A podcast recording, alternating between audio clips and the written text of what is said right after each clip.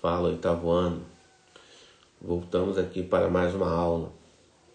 Dessa vez a gente vai falar um pouco sobre fluxos de mercadorias e o comércio global e desigual. Isso quer dizer o seguinte: a gente vai falar sobre a globalização no comércio internacional. Onde estão os locais que têm maior comércio no mundo? Locais com economia comercial de grande fluxo, tá? Então, primeiro a gente vai falar sobre alguns fatores que são decisivos para que haja esse comércio entre países, que seria o transporte, tá? O transporte ele é muito importante para a comercialização entre países. A comunicação também é importantíssima, é, que ela vai diminuir e vai é, os custos e vai fazer com que as compras sejam muito mais rápidas, tá certo? Isso é importante a gente entender. E que o rápido crescimento populacional nos últimos 50 anos e o aumento de rendimento das famílias e a entrada de novos países no comércio internacional mundial vão modificar a estrutura econômica dos países, tá? E vai mudar o estilo de vida e o consumo das pessoas. Hoje em dia, para você consumir qualquer coisa, basta você estar plugado na rede, na internet.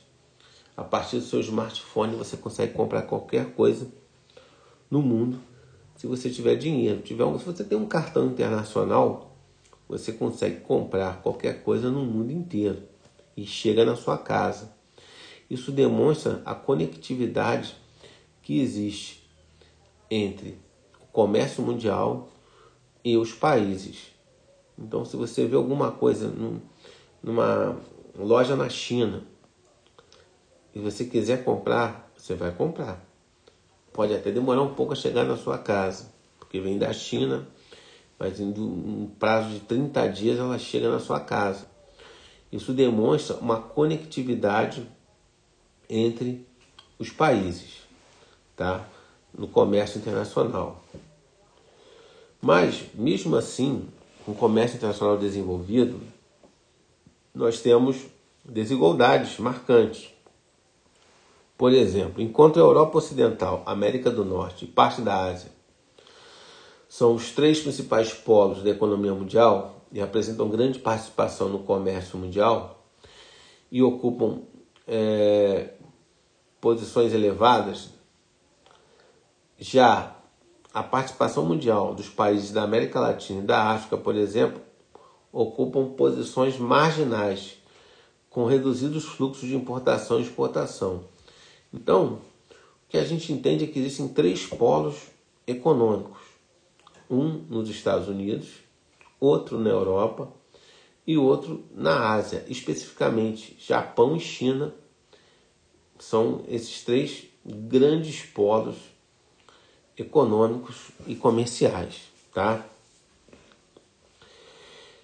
Em parte, isso se explica pela maior capacidade de produção e de consumo dos países cuja industrialização é mais desenvolvida e pelo fato de muitos desses países manterem barreiras comerciais que impedem a entrada de produtos mais baratos, principalmente agropecuários oriundos dos países subdesenvolvidos e emergentes.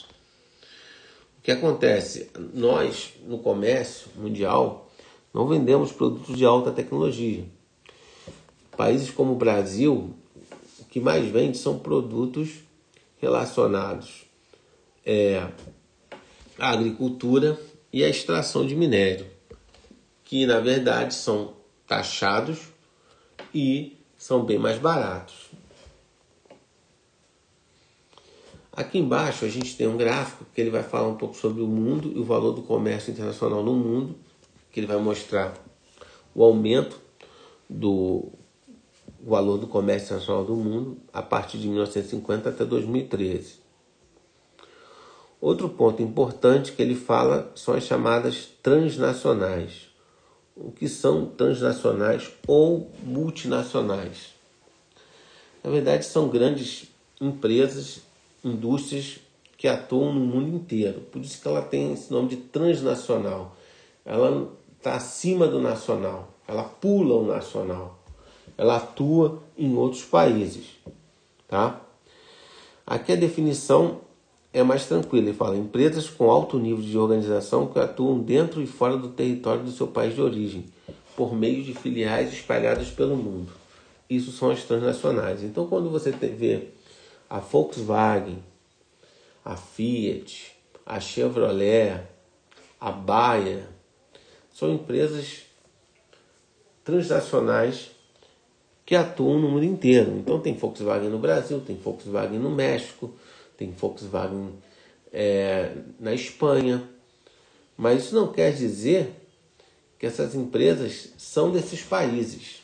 Na verdade, elas são filiais, mas ela tem sua sede no seu país de origem. E qual a importância disso? Que na verdade os lucros dessas empresas transnacionais não ficam basicamente naquele país que ela está se utilizando. Por exemplo, a Fiat, ela atua no Brasil, ela tem empresas aqui, mas o lucro da Fiat não fica só aqui no, no Brasil, ele vai para a sua sede. E onde é a sede da Fiat? Na Itália. Então tem todo esse questionamento do lucro não ficar na filial, ele ir para sede. Entendeu? Entenderam isso? Isso é importante. Embora existam inúmeras transnacionais originárias de países emergentes, como as brasileiras Petrobras, tá? A Vale hoje em dia não é mais uma empresa é uma empresa nacional, ela foi vendida, tá? É, a Petrobras ainda atua em outros países, mas com uma menor importância, tá certo? É, os países mais poderosos são Estados Unidos, Japão, Alemanha, França, Reino Unido e China hoje em dia vem crescendo muito, tá?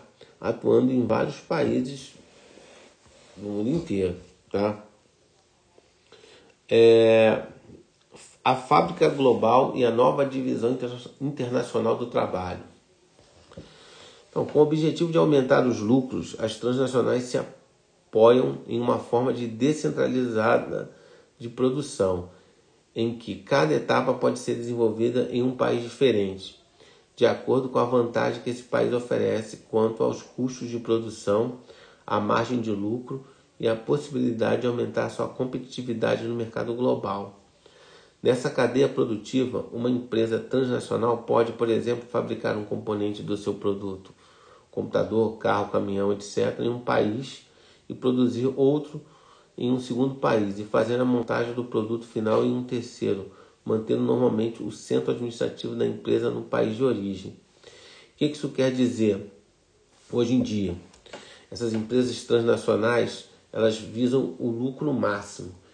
Então, ela, eu sou um fabricante de automóvel. Eu vou ver onde a borracha é mais barata para fabricar o pneu do meu carro.